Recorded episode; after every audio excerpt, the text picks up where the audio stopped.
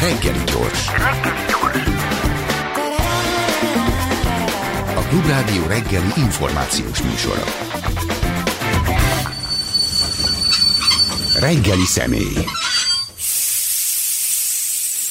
Sárosi Péter van velünk, a Jogriporter Alapítvány igazgatója. Jó reggelt kívánok!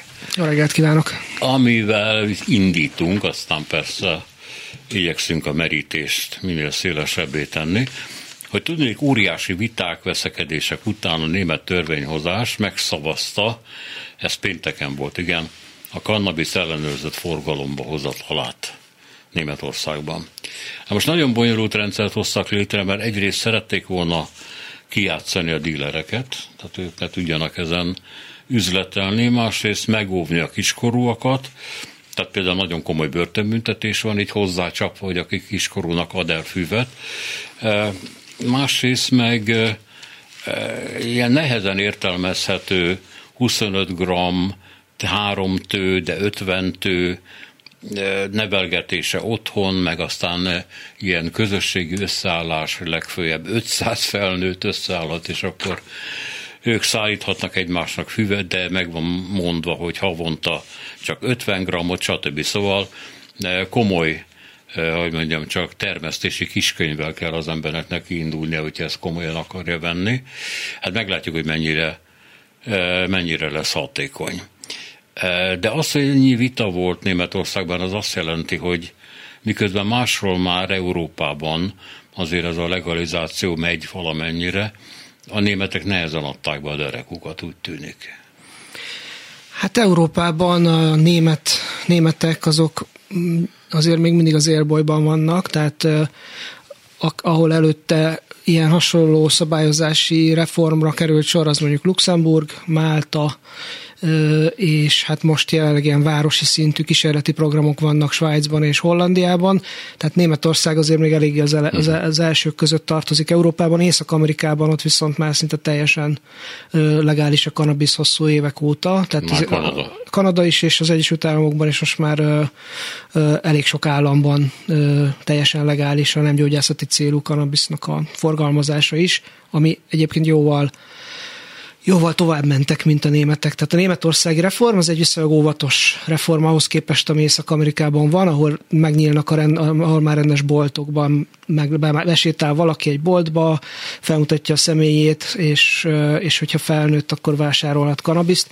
Németországban ilyen boltok egyelőre nem lesznek, tehát itt ugye arról van szó, hogy azt engedélyezik, hogy valaki otthon termesszen magának kanabiszt, három tő, tehát ez viszonylag kevés mennyiségben, illetve azt is engedélyezik, hogy ilyen termesztő egyesületeket hozzanak létre a maguk a fogyasztók, ahol közösen megtermesztik saját maguknak a kanabiszt. Itt se történik ugyanakkor ö, kereskedelmi forgalomba hozatal. Tehát ők egy, ez egy ilyen klub, egy ilyen magánklub. Tehát ez egy elosztó rendszer. Gyakorlatilag igen, egy, egy, egy, egy ilyen kollektíva, ami non-profit alapon működik, tehát nincsen belőle profit alapú haszonszerzés.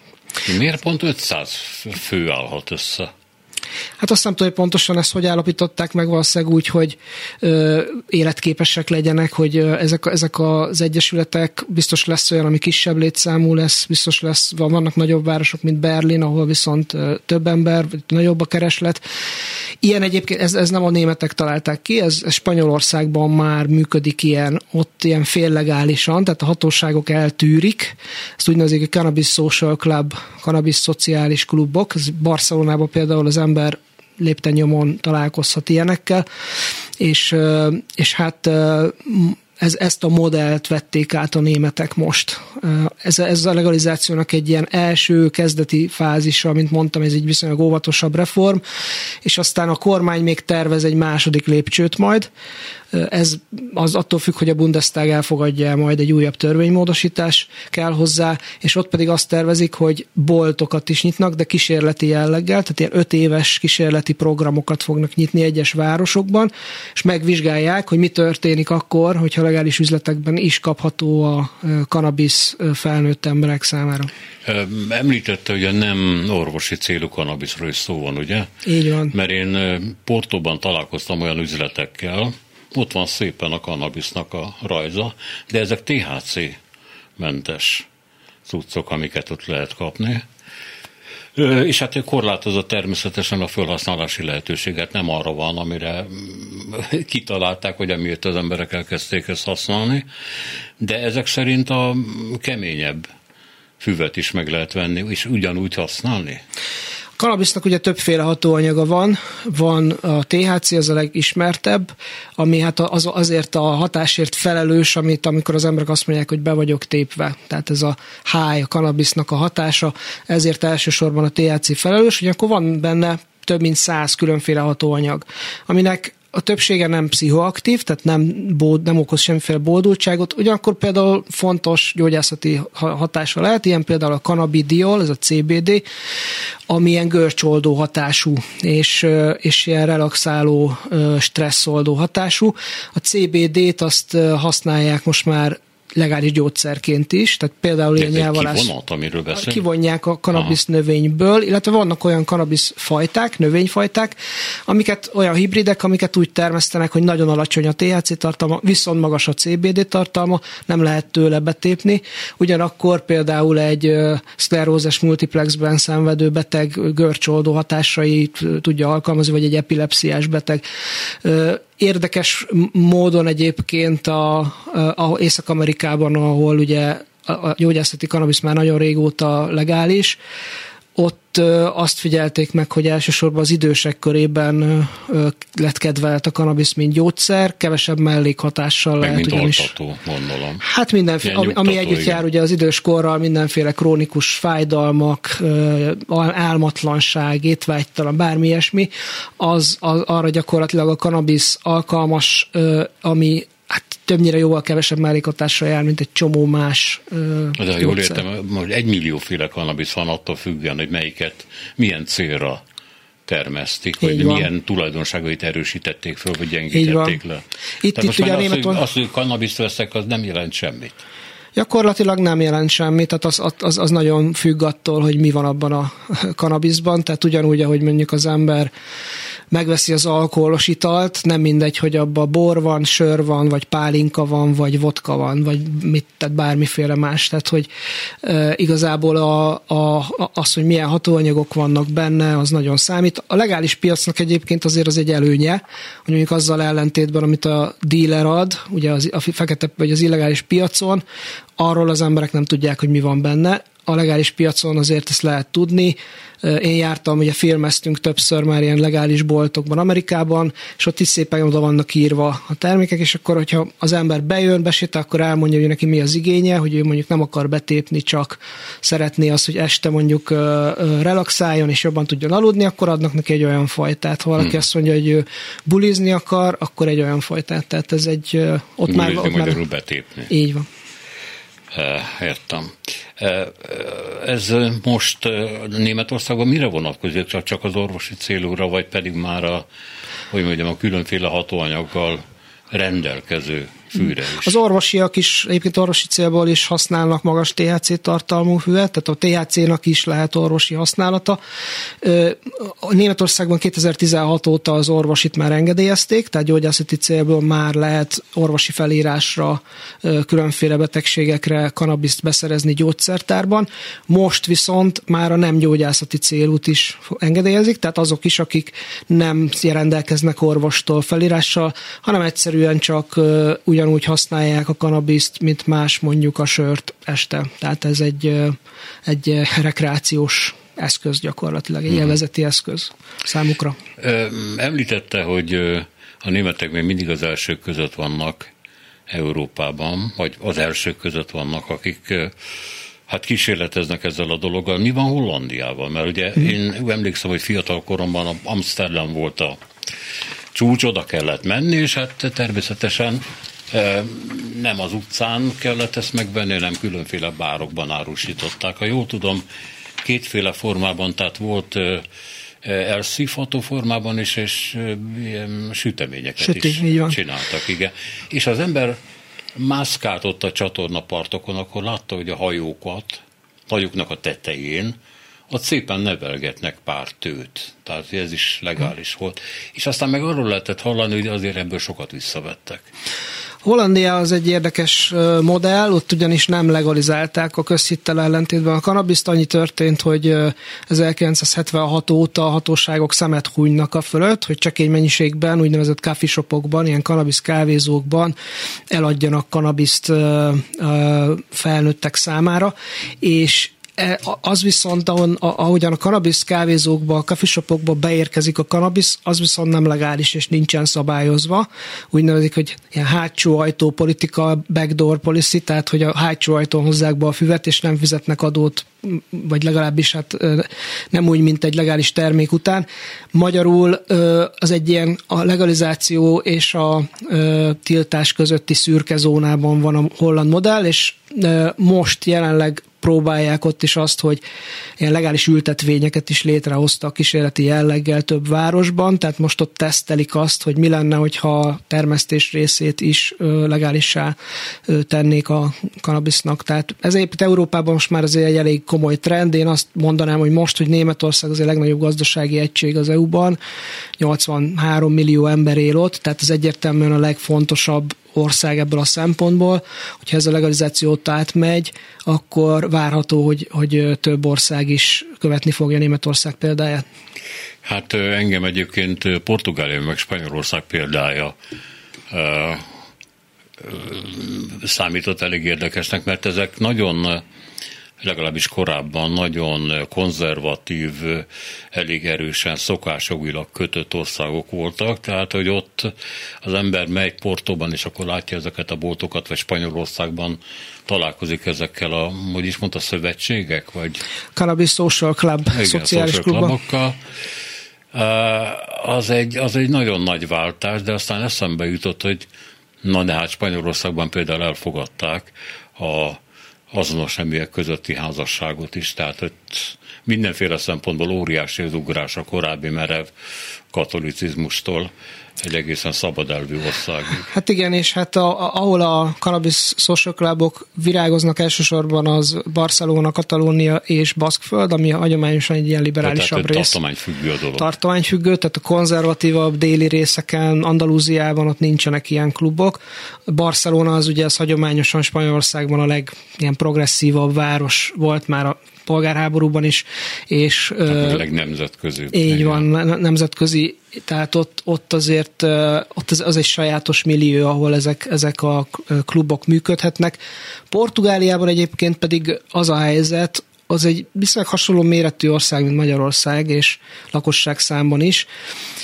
Nem annyira gazdag ország, és ott például egy óriási nagy heroin járvány volt a 90-es évek végén, és ott a döntéshozók úgy döntöttek 2000-ben, hogy dekriminalizálják a droghasználatot, minden droghasználatot, ami azt jelenti, hogy nem büntetik a drogfogyasztót. Ellenben van egy bizottság, ami, ami minden, minden eset, egyes ügyben eldönti, hogy kell-e valami következmény egy, egy rendőrből, egy, vagy most egy jogászból, egy szociális munkásból és egy orvosból álló bizottság, nem és ezek eldöntik. E- e- ember kerül el, így van, és így akkor... van. Hát az ügy, nem kell mindig odaállni az embernek. Tehát nem egy bíróság, hanem valami... Azt úgy nevezik, ők ilyen fura neve van, hogy a ö, drogfogyasztásról lebeszélő bizottság, vagy valami hasonló, de hogy a lényeg az, hogy, hogy a, ezek a bizottságok eldöntik, hogy kell egyáltalán bármi következmény, hogyha problémás az eset, tehát hogy valakiről azt gondolják, hogy ő függő, problémásan használ utcán, stb., akkor, akkor őt tovább küldik valamiféle ellátó, ellát, vagy valami drogambulanciába, egyébként pedig nincsen következménye, büntetőjogi következménye a dolognak, és azért azt látjuk, hogy most már ugye hát elég régóta működik ez a dekriminalizációs modell Portugáliában, és nem nőtt a szerhasználat sem, miközben jelentősen sikerült azért visszaszorítani a droghasználatnak olyan ártalmait, mint a fertőzések vagy a túladagolásos halálesetek.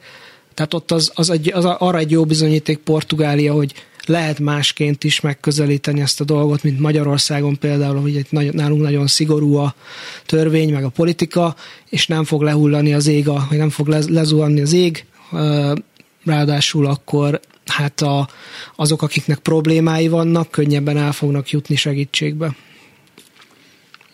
De úgy tűnik nekem, hogy hogy azért néha van segítség, mert mondjuk a rendőrség, jó, igen.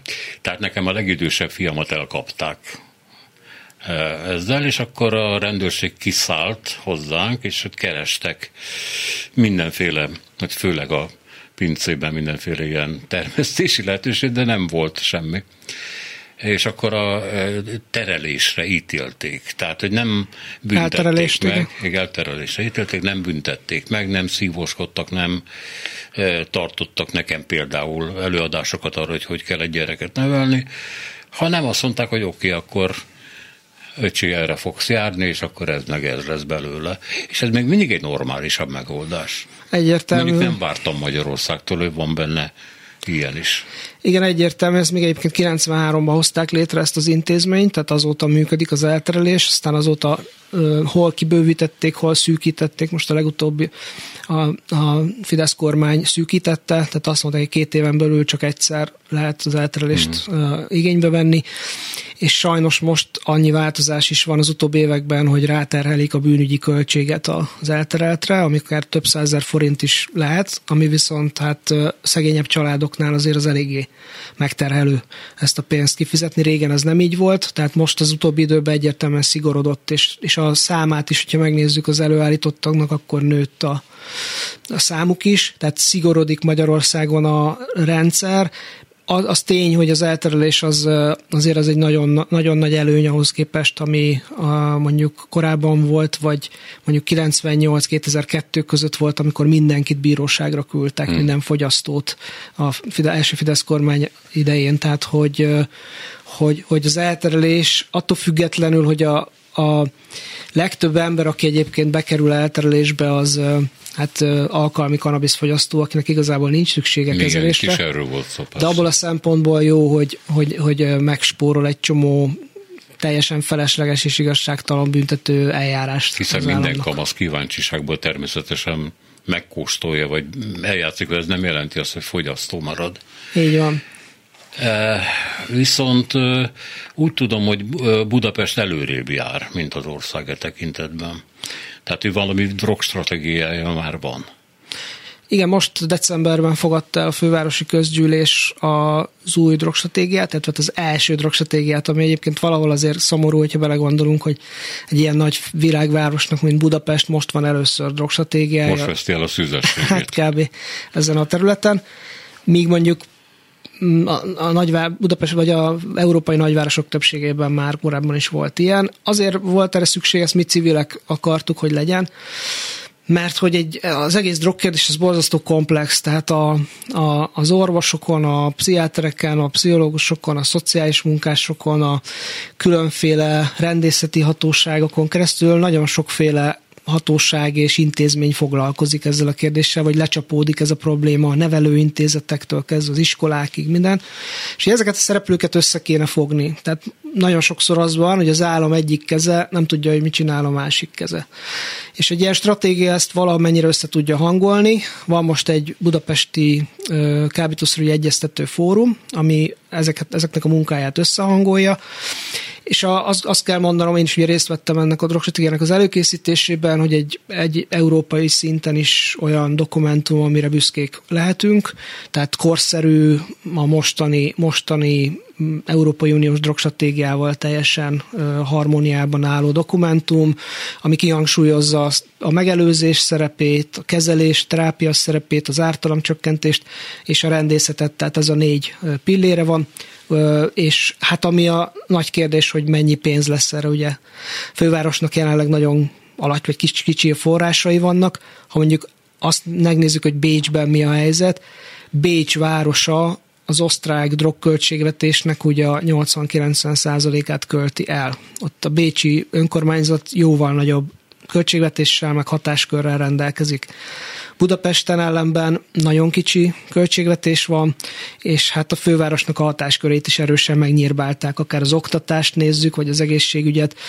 Tehát a főváros az deklarálni tud bizonyos szakmai elveket, meg irányokat tud mutatni, de azért nem nincsenek illúzióim azzal kapcsolatban, hogy komoly változást tudna elérni. Az sajnos a kormány mulasztása, mert ugye nemzeti szinten meg nincs drogstratégián 2020 óta, akkor járt le a legutolsó, ami drog, drogmentes Magyarországot álmodott, amiről hát most már azért elég biztosan kijelenthetjük, hogy egy utópia volt, de legalább 2020 előtt volt egy drogstratégiánk, és most már az sincs országos szinten. Ez szerintem egy nagy probléma.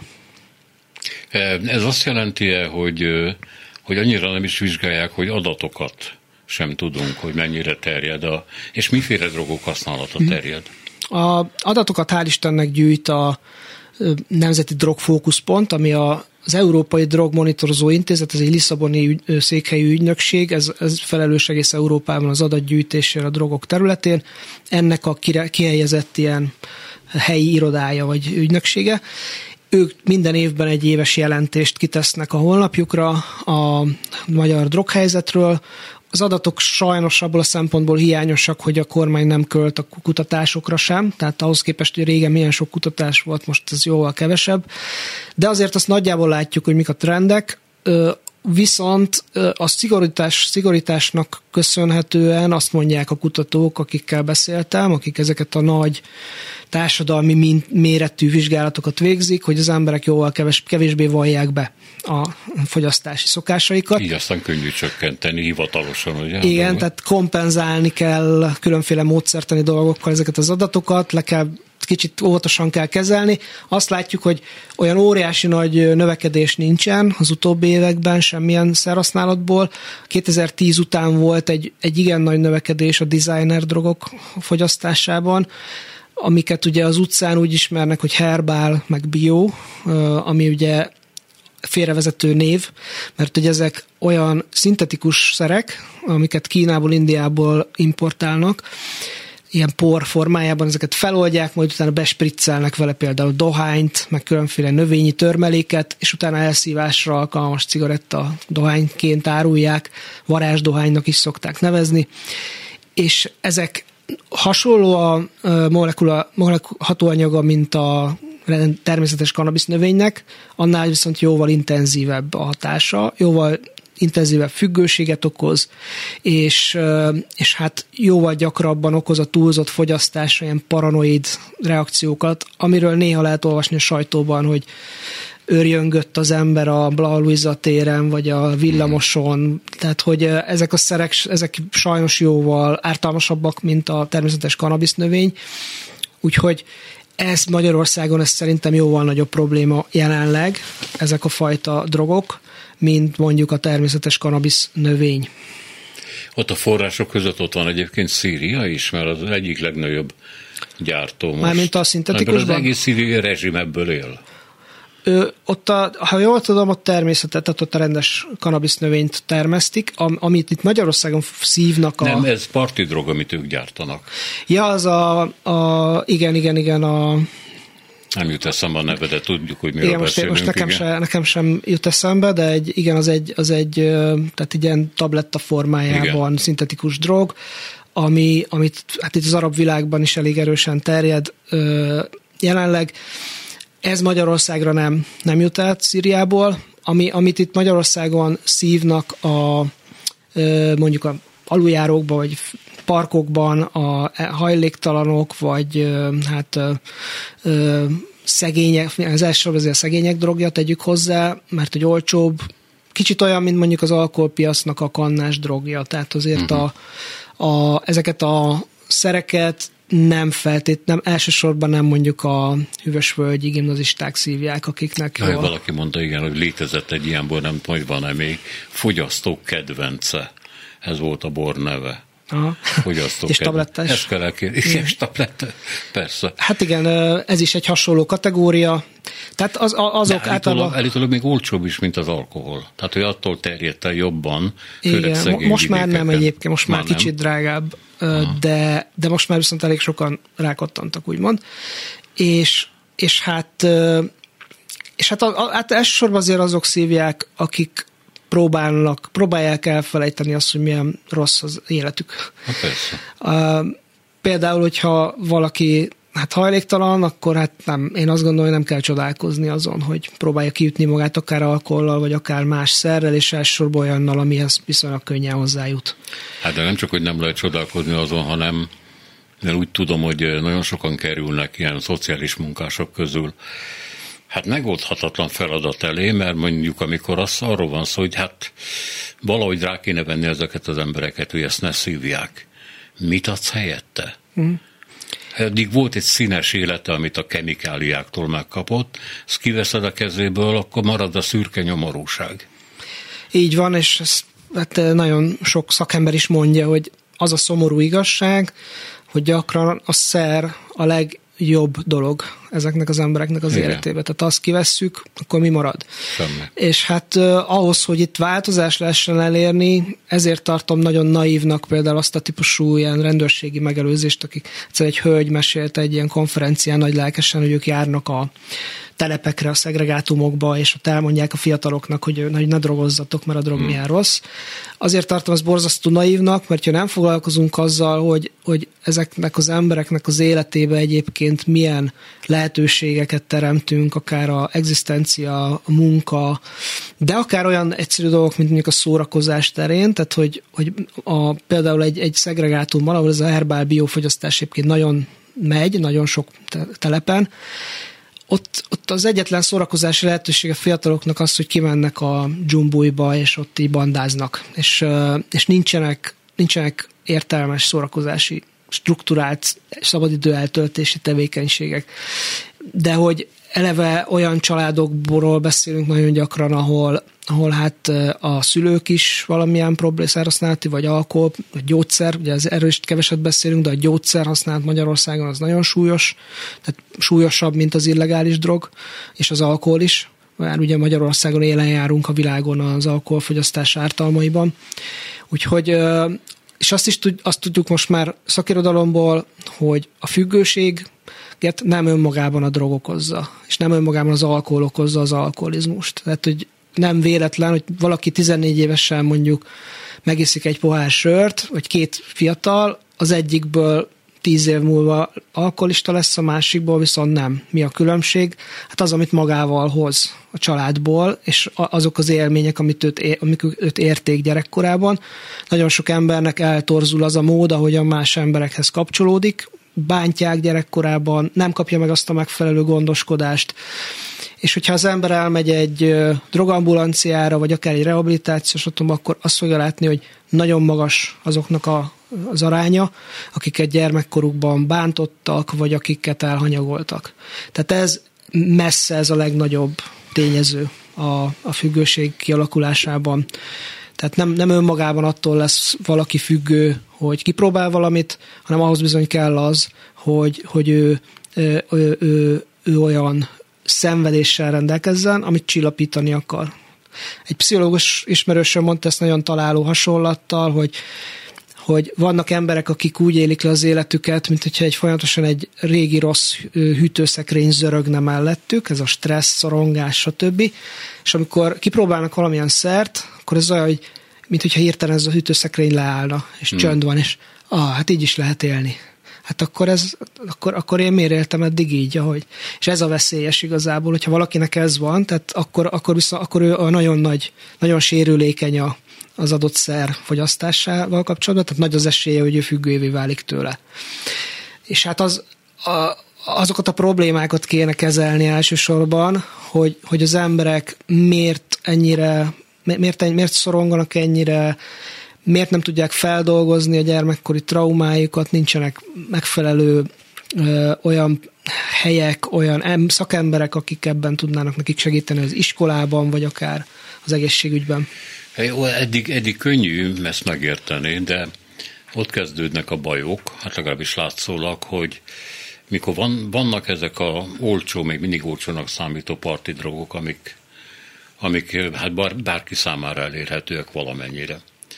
E, és vannak a nagyon drága drogok, tehát a köztudottan a kokain az egy ilyen úri drog, és akkor az ember azt mondja, de mi baja lehet egy olyan embernek, aki jól van eleresztve, aki rendes házban lakik, jó kocsia van, családi háttér biztos, hát legalábbis pénz van, aztán, hogy családdal mi a probléma, még az egy más kérdés, és akkor ez tulajdonképpen ez hozzátartozik egy elegáns élet vezetéshez, és azért kokózik valaki, vagy pedig ott is vannak problémák, amik, amikre ez jó. Már úgy értem, hogy látszólag persze. Hát nekem is vannak olyan ismerőseim, akik attól függetlenül, hogy nagyon jól el vannak keresztve, és nálam ezerszer jobb körülmények között élnek, meg, meg nőttek föl, sokkal nagyobb lehetőségekkel. Az anyagi lehetőség mégsem minden, tehát például mondjuk olyan szülei voltak, akik lelki szempontból terrorizálták, hmm. vagy, vagy, vagy egyszerűen, igen, vagy egyszerűen annyit dolgoztak a szülei, hogy rá már alig maradt idő, és azt gondolták, hogy megveszik neki a legdrágább legót, és ezzel le van tudva a gyereknevelés. Van ez a felmérés, nem tudom, most éppen ez, ennek mi a legfrissebb verzió, hogy mennyi, hány percet tölt egy szülő a gyerekével naponta. Olvastam már, hogy 9-10 perc jut átlagba, tehát hogy ez, ezek azért nagyon súlyos dolgok, hogy, hogy attól függetlenül, hogy milyen anyagi körülmények között nő föl valaki, attól független az, hogy, hogy me, meg, tud-e, tud-e rendesen kapcsolódni a szüleihez, megkapja-e azt a löketet, ami kell nekünk ahhoz az életbe, hogy boldoguljunk, mert nem csak, nem csak pénz kell az életben. Vannak, van, van például a leg, legrégebbi és leghosszabb boldogságkutatás a világon, ezt a Harvard Egyetemen végzik, ahol az, az a, az eredmény jött ki nem meglepő módon, hogy akik 70-es, 80-as éveikben azt vallották, hogy ők elégedettek az élettel és boldogok, az nem függött össze a vagyoni helyzettel, ellenben nagyon összefüggött azzal, hogy milyen, emberi, milyen minőségű emberi kapcsolataik voltak. Tehát, hogy mennyire tudtak, mennyire tudtak megbízni igazán hozzájuk közel álló emberekben, most ugye beszéltünk egy jó házasságról, vagy akár jó baráti kapcsolatokról, messze ez, ez volt a legnagyobb tényező abban, hogy milyen a fizikai egészsége, meg a mentális egészsége valakinek. De annak a kifejezésnek, hogy divat akkor nincs is értelme? Hát ezt a szót ezt többféle, ö, többféle értelemben is használják. Va- valóban van az, hogy bizonyos körökben sik az, hogy például kokaint használnak, tehát elsősorban mondjuk a, a, a felsőbb Mert osztályok a körében. ezzel Egy státuszszimbólum, így van a kokain. Ö, ez, ez, ez azért Magyarországon ugye mert drága, még mindig viszonylag viszonylag azért a társadalmak egy szűk rétege használja, ez azonban most már tágul. Egész Európában egy kokain hullám van, ugye ez Dél-Amerikából érkezik a kokain Európában nagy mennyiségben, és hát a nyugat-balkáni bűnszervezetek irányítják a kokain, kokainkereskedelmet, és hát Magyarországon is az várható, hogy ez, a kokainnak az ára csökken, a potenciája nő. Magyarul egyre inkább most már középosztály számára is elérhetővé válik a kokain. Hát heuréka. Igen, és hát a, van a kokainnak egy, egy szabad bázisos formája, úgy neveznek, hogy crack. Azért crack, mert ezt ilyen pipából szívják, ez egy ilyen olcsóbb formája a kokainnak. Nyugat-Európában már a hát a mar- társadalom margójánál élő szegényebbek hajléktalanok körében eléggé elterjedt. Én arra számítok, hogy ez sajnos Magyarországon is előbb-utóbb így lesz. Tehát itt, a, itt is azért a kokain fogyasztásnak a terjedésével számolni kell a következő időszakban. Ezt valamit lehetett olvasni arról, hogy az egyik latin-amerikai ország, ami korábban kívül esett a szállítási útvonal, akkor most nagyon is beleesett, és hát óriási mértékben nőtt meg a bűnözés, de a szállítási útvonalnak a végcélja nem változott, és ez Európa. Mitől Európa és, ilyen? és az Egyesült Államok, meg Kanada, igen. Még mindig az Egyesült Államok? Igen, hát ott is azért a kokain az, kokainnak elég nagy piaca van. Elegáns cucc, mi? De Európa miért? Európában is óriási a kereslet a kokainra, tehát hogyha belegondol az ember, a kokain az egy ö, ideális szer egy olyan ember számára, akinek, akinek nincs ideje nincs ideje szinte semmire. Tehát általában rohanó életformát folytató, sikeres embereknek a drogja a kokain, akik, hát ugye maga a kokain az olyan, hogy ilyen mondjuk egy 20 perc, tehát viszonylag rövid a hatás görbéje, utána lecseng, utána ugye újra kell szívni ahhoz, hogy ez újra, újra a hatása fennmaradjon. olyan, mint egy nyilvános házba berontana, és azt mondaná, hogy fél órán van. Hát igen, igen, és általában azok az emberek, akiknek nincs ideje magukra sem, nincs azzal, nem akarnak szembenézni saját magukkal sem, és hát számukra ugye az a hatásra is kimondottan előnyös, hogy beszédesebb lesz a kokaintól az ember, eufóriát érez, szociálisabb lesz, kicsit, kicsit ugye azt is szokták mondani, ilyen arrogánsabb lesz tőle az ember, tehát azt gondolja, hogy ő az élet császára, Ettől függetlenül egyébként azért kokainfogyasztók többsége is megmarad alkalmi szinten, alkalmi használónak, de hát van, aki viszont nagyon, súly, tehát nagyon súlyos függőséget is tud okozni, azt is lehet látni, és akkor ugye ez az orba szippantják a kokaint, aminek hát különösen lehetnek ilyen egyéb hatása is az ornyálka ártyát elég csúnyán. Az kiüti. Igen. Egyébként a, divat szó azért is fölmerül, mert különféle változó életformákat kell kiszolgálni a drogoknak. Tehát például mi van az LSD-vel? Az miért bukott olyan nagyot? Mert ugye a 60-as években ez egy, még saját pápája is volt ez a Líri nevű ember, ugye? Az LSD valóban, hát úgymond nem tudom, hogy lehet-e bukásra levezni, az tény, hogy nagyon durván megszigorították ugye az LSD-nek a használatát a 60-as évek végén, ugye Nixon elnök jött és bevezette a drogellenes háborút. Jelenleg egyébként reneszánszát éli az LSD kutatás a világon. Most újra felfedezték tudományos kutatásra és, és gyógyászati célból, illetve hát a varázsgommának a hatóanyagát, a pszilocibint. Van a Netflixen is ugye a dokumentumfilm ezzel kapcsolatban a Gombák csodálatos világa, amiben er, ami erről szól, hogy a depressziónak az kezelésére ö, most igen, elég nagy klinikai vizsgálatok zajlanak, a, valószínűleg a pszilocibén egy pár éven belül már egy törzskönyvezett gyógyszerré válik. A, a, ami azt jelenti, hogy pszichoterápiával kiegészítve az súlyos depressziós embereknél elég, jó pozitív változásokat tudtak elérni. Minden kábítószer ugye gyógyszerként kezdte a karrierjét, és e, a gyógyászati hatásai azok, azok e, attól függetlenül, hogy egyébként kihasználja őket a fesztiválon vagy az utcán, attól függetlenül még vannak gyógyászati hatása is.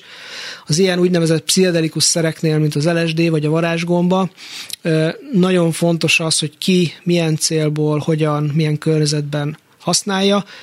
Van, akinek mondjuk egy fesztiválon az LSD az egy buli, viszont egy másik embernél viszont akár gyógyszer is lehet. Tehát nagyon fontos, hogy az állam megfelelően szabályozza ezeket a szereket mondjuk a hasis, ami a közel-keleten egy elég elterjedt. Én legalábbis Egyiptomban találkoztam vele.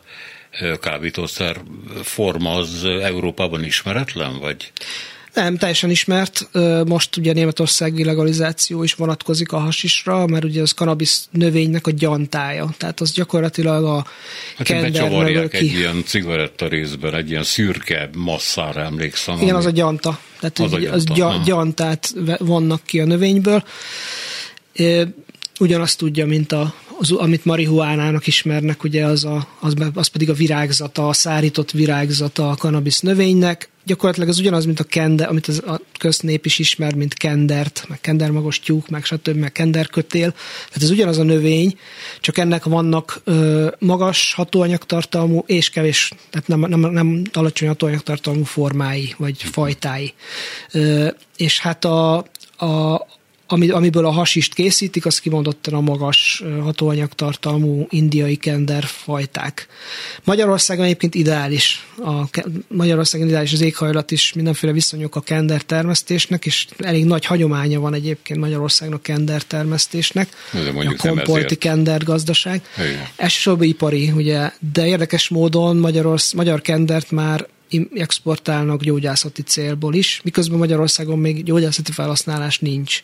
Tehát én szerintem azért erről is lenne érdemes beszélni Magyarországon, mert itt is nagyon sok olyan krónikus betegséggel küzdő ember van, akinél a kanabisz nagyon jó helyettesíteni azokat a gyógyszereket, amiket esetleg jóval súlyosabb mellékhatásokkal lehet használni. Úgyhogy ez, ez sajnos ugye a magyar kormány ilyenekről nem akar hallani, pedig azért ez szerintem az fontos lenne.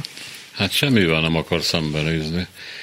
Eh, azért kérdeztem ezt a hasis dolgot, hogy eh, tulajdonképpen mi az, amivel Európában szembenézünk? Hmm. A kanabiszon túl.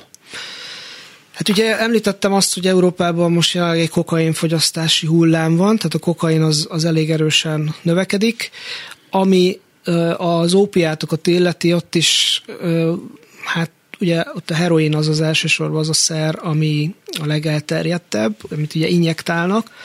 A heroinnak a, a heroint ezt az ópiummákból készítik, vagy állítják elő. Ennek az ópiumnáknak a 90%-a Afganisztánból származik. Afganisztánban jelenleg a tálibok ö, egy elég szigorú ö, tilalmat vezettek be az ópium termesztésre. Fölégettek nagyon sok ópiummezőt. Ennek ö, következtében Európában sok szakember arra figyelmeztet, hogy lehet, hogy heroin hiány lesz hamarosan, ami lehetne akár jó hír, sok ember azt gondolná, hogy ez egy jó hír, de nem jó hír, azért, mert valószínűleg, hogyha a heroinból hiány lesz, akkor mindenféle szintetikus opioidokkal fogják azt helyettesíteni.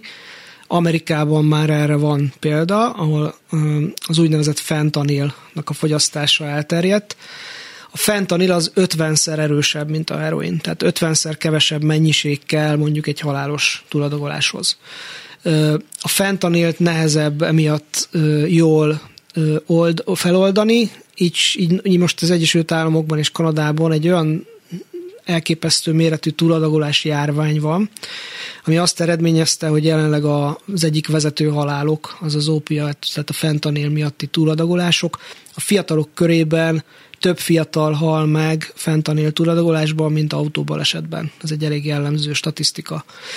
Ha ez Európába is bejön, az nagyon rossz, az nagyon rossz lenne.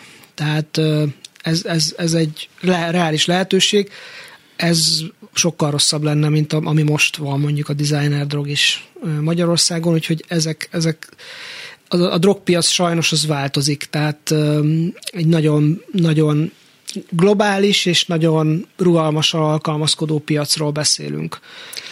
Egy elég bizarr dolog jutott eszembe, és nem szeretném, hogyha bárki félreértene, de ha van, hogy mondjam csak, az ember sokkal kiszolgáltatottabbá tevő, és gyakorlatilag mindenféle vegyszerekből előállított parti drog, ami sokkal rosszabb, mint mint bármi más, mint mondjuk a kanabisz különféle származékai, akkor annak van értelme egy olyan drogpolitikának, hogy a kevésbé veszélyesebb drogot fölcserélni a veszélyesre? Tehát, hogy pótolni, és azt mondja, hogy ne ezt szívt, hanem azt. Vagy hát ez... a, a német legalizáció hasonló logikára épül, tehát hogy azt mondani, hogy inkább a kevésbé inkább, veszélyeset igen. szívjátok, mert Németországban is azt találták, hogy a illegális kanabisznak egy nagyon jelentős részét felütötték szintetikus drogokkal, amik ugye még veszélyesebbek.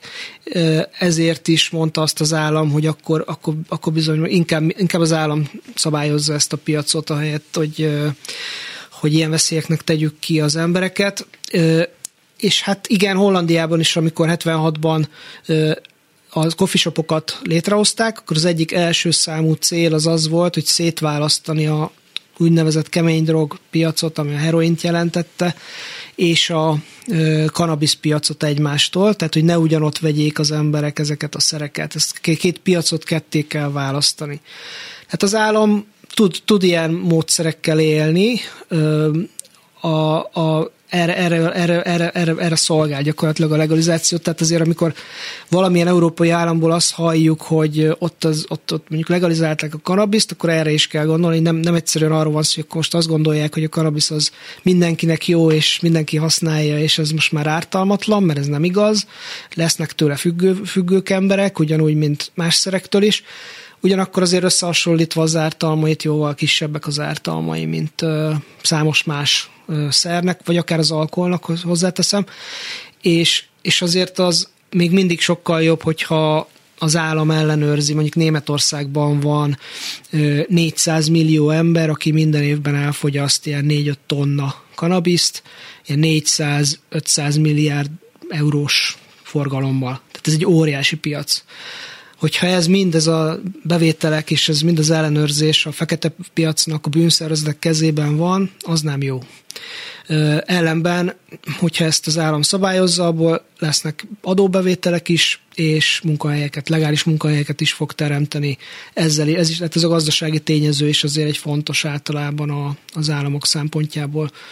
Ami viszont szerintem a legfontosabb az, hogy mit csinál az állam a megelőzéssel, a kezeléssel, ártalomcsökkentéssel, mennyit fektet bele ebbe a dologba. Szerintem ez, ez jóval fontosabb, mint a, az, hogy mit ír a büntető törvénykönyv esetenként. És Magyarországon létezik ilyen? Hát létezik, de nagyon alacsony hatásfokon, vagy úgymond lá, alacsony lángon folyik ez a dolog. Gyakorlatilag az elmúlt években, ugye említettem, hogy nincsen már drogstratégiánk, megszűnt nagyon sok fontos program, és nem csak a tűcserékről beszélek, most már egyéb programok is megszűntek, vagy, vagy a túlélésért küzdenek, mert annyira kevés a támogatás. A, az, a, a, a szerhasználóknak egy töredéke, akiknek egyébként be kéne jutni a ellátásba, azoknak egy töredéke jut csak be oda. A, a, az egész ellátórendszer hiányos, kevés a szakember, képzett és jó, jó motivált szakember, nagyon sokan elmentek a területről az elmúlt tíz évben, mert hogy azt látták, hogy nincs megbecsülve sem anyagilag, sem pedig szakmailag, tehát nincsenek továbbképzések sem, meg, meg hát úgy általában nagyon túl vannak terhelve azok, akik még ezen a területen dolgoznak. A civil szervezetekkel kapcsolatban ugye Magyarországon most van egy ilyen e, bűnbakképzés, e, a amikor volt ugye a nyolcadik kerületben is a tücsere ügy, akkor is ugye bűnbakot csináltak azokból, akik azért mentek oda, hogy segítsenek. Most jelenleg, amikor a nyolcadik kerületben nyitott, nyílt egy új drogambulancia, a, amit a református egyházhoz köthető KIMT nevű szervezet hozott létre, tehát reformátusok, és egy olyan elképesztő ilyen hisztéria kampány folyik ellenük, mint hogyha legalábbis ö, heroinos cukorkákat osztogatnának az óvodásoknak. De Tehát miért? Ez a... Hát az állam azt mondja, hogy nem tűröm a drogosokat, nem akarom a dílereket, nem akarom, hogy ez terjedjen, de nem teszek semmit ennek ellenére. Hát ez ilyen pontosan erről, ez, ez egy teljesen absz- abszurd helyzet Abszurd, szerintem. mert csak annyit csinál, azt mondja, hogy jó, mostantól nem léteztek. De Igen. attól még léteznek. Persze. Szó szerint ezt a, egy helyi Fideszes képviselő ezt mondta, most én nem akarok nagyon pártpolitikába belemenni, de hogy tényleg ez, ezt azért fontos elmondani, hogy milyen kijelentések vannak, hogy azt mondta a képviselő a kerületben, hogy ahelyett, hogy Pikó kiszorítaná a drogosokat a kerületből, és a polgárőrségre költene, ahelyett drogközpontot nyit. Most ugye ez a drogközpontról a szegény néninek a nyolcadikben az fog eszébe jutni, hogy ott biztos osztogatják a drogokat. Hmm. De pont ugye az, nem, ez egy drogambulancia, tehát azoknak, azok, azoknak szól, akik segítséget szeretnének kérni, hogy lájjanak a függőségükkel, vagy, vagy hogy egészségesebben éljenek. Tehát, hogy ez egy borzasztó aljas propaganda, azt gondolom. Tehát, hogyha ez, ezt nézzük, akkor hát nem csoda, hogy nem, nem, nem, nem működhet Magyarországon a jól az addiktológia, mert ezzel kell szembenézni, ezzel az ellenszéllel hogy, hogy akkor az, az amit, amit ugye amit, hogy, hogy, hogy ami, amiről nem beszélünk, az nincs, akkor, akkor, akkor ezzel ne is beszéljünk, szívódjanak fel a földbe, akkor biztos megoldódik a kérdés. A propaganda utóhatásai csináltak, a, ugye a kegyelmi ügy egyik utó hullámaként csináltak interjúkat ilyen hát egy kicsit ilyen lepukkantabb helyeken, ezek nagyon keményen Fidesz szavazóközpontok, hogy mit tudnak arról, és akkor mondták, hogy hát ők nem hallottak erről semmit, csak azt hallották, hogy megint baj van a buzikkal. Uh-huh. Tehát körülbelül ennyi szivárgott le. Igen. És akkor ez így rendben És hát ugye fontos, hogy megemlítjük a kegyelmi botrányt, mert abba is gondoljunk bele, hogy amikor az utcán látunk egy olyan embert, aki akár fiatal, akár idősebb, aki ö, láthatólag bódult állapotban fetreng mondjuk egy utcán vagy aluljáróban, akkor gondoljunk arra, hogy igen nagy valószínűséggel egy nevelőintézetben felnőtt gyerekről van szó. Ugye az, az elején is elején beszéltem arról, hogy a gyerekkori traumák milyen fontos szerepet játszanak a függőségben, és azt tudjuk, hogy, a, hogy egy gyerek otthon, amikkel kell igen. megélniük, igen. Tehát, hogy ez, ez, a, ez a kérdés, ez az egész, ami jelenleg a nevelő van, az vastagon fontos abban is, hogy milyen a droghelyzet és az alkoholhelyzet Magyarországon. A Bicskei Gyermekotthon áldozatai többször elmondták interjúkban, hogy azok, akiket bántott ez a bizonyos igazgató, nekik nagy részük a szerhasználati problémákkal küzd már felnőttként. Úgyhogy ez, ezek azért nem véletlen. Amikor, amikor látunk valakit drogfüggőként, vagy alkohol, problémákkal, akkor mindig ne, ne azt kérdezzük, hogy hát veled meg mi baj van, hanem azt kérdezzük meg, hogy mi történt veled. Ez, ez egy más megközelítés. Tehát nem, nem véletlen soha az, hogy valaki olyan szerhasználati problémával küzd, amilyennel, tehát ennek mindig megvan a története. És ezeket a történeteket felgöngyölítve lehet igazán megérteni, ez az első lépés, hogy, hogy láthatóvá tenni, megérteni ezt a problémát, tehát nem csak azt nézni, hogy a tünet van, hogy az már egy tünet, hogy ott van az ember az utcán. De hogy tudjuk elérni, hogy ne jusson el oda, hogy, hogy, hogy, hogy, hogy legyen, hol, legyen hol laknia, hogy legyen otthona, hogy legyenek emberek, akik gondoskodnak róla, legyen esetleg egy szakember, aki meg tudja nézni, hogy neki van-e valami kezeletlen pszichiátriai problémája, volt ez az eset ugye a hajléktalan nővel, akit leöntöttek vízzel, és, és kihűlés következtében meghalt. És tudjuk, hogy 200 méterre tőle volt egy melegedő, ahova azért nem jutott be, mert nem volt üdőszűrő papírja. Ez azért mutatja, hogy a, a, nem jó a rendszer. Tehát ugye ez, ez, ez egy abszurd dolog, hogy valaki ott alszik az utcán télen, miközben ott lenne egy hely, ahol el kéne őt látni. Tehát, hogy tényleg ezeket a kérdéseket fel kell, én nem, nem mindig csak azt az, az egyéni felelősséget nézzük, hogy az az ember biztos megvan neki is a felelőssége, hogy ott van ahol, de azért nagy részt egy nem egy igazságos társadalomban élünk. Tehát azért nem mindenki azt kapja, amit megérdemel. Nincs igazságos társadalom, de azért épeszűbb eh, kormányok akadnak még valahol. Így van, akadnak, és szerencsére Nyugat-Európában most egy kedvezőbb trend van ebből a szempontból. Felismeri több ország azt, hogy inkább ezt nem a büntetőjoggal kell kezelni ezt az egész kérdést, hanem, hanem be kell fektetni bizony az emberekbe. Hát abba, hogy, hogy minél inkább értelmes, jelentésteli, tartalmas életet tudjanak élni emberek. És amelyik a kormány nem akar ebbe belefektetni, az világosan jelzi, hogy mit gondol azokról, akiken uralkodik. Hát így van. Hát sok jót nem. Hújjon a férgese, ugye? Igen. Köszönöm szépen Sárosi Péternek, a jogriporter alapítvány igazgatójának, hogy itt volt 9 és 10 óra között. És itt a ma reggeli műsor vége. Herskovics Eszter, Csorba László, Balogh Kármen, Zsidai Péter, Selmeci János és Szénási Sándor köszönő figyelmüket. Minden jót! Reggeli gyors, nem marad le semmiről.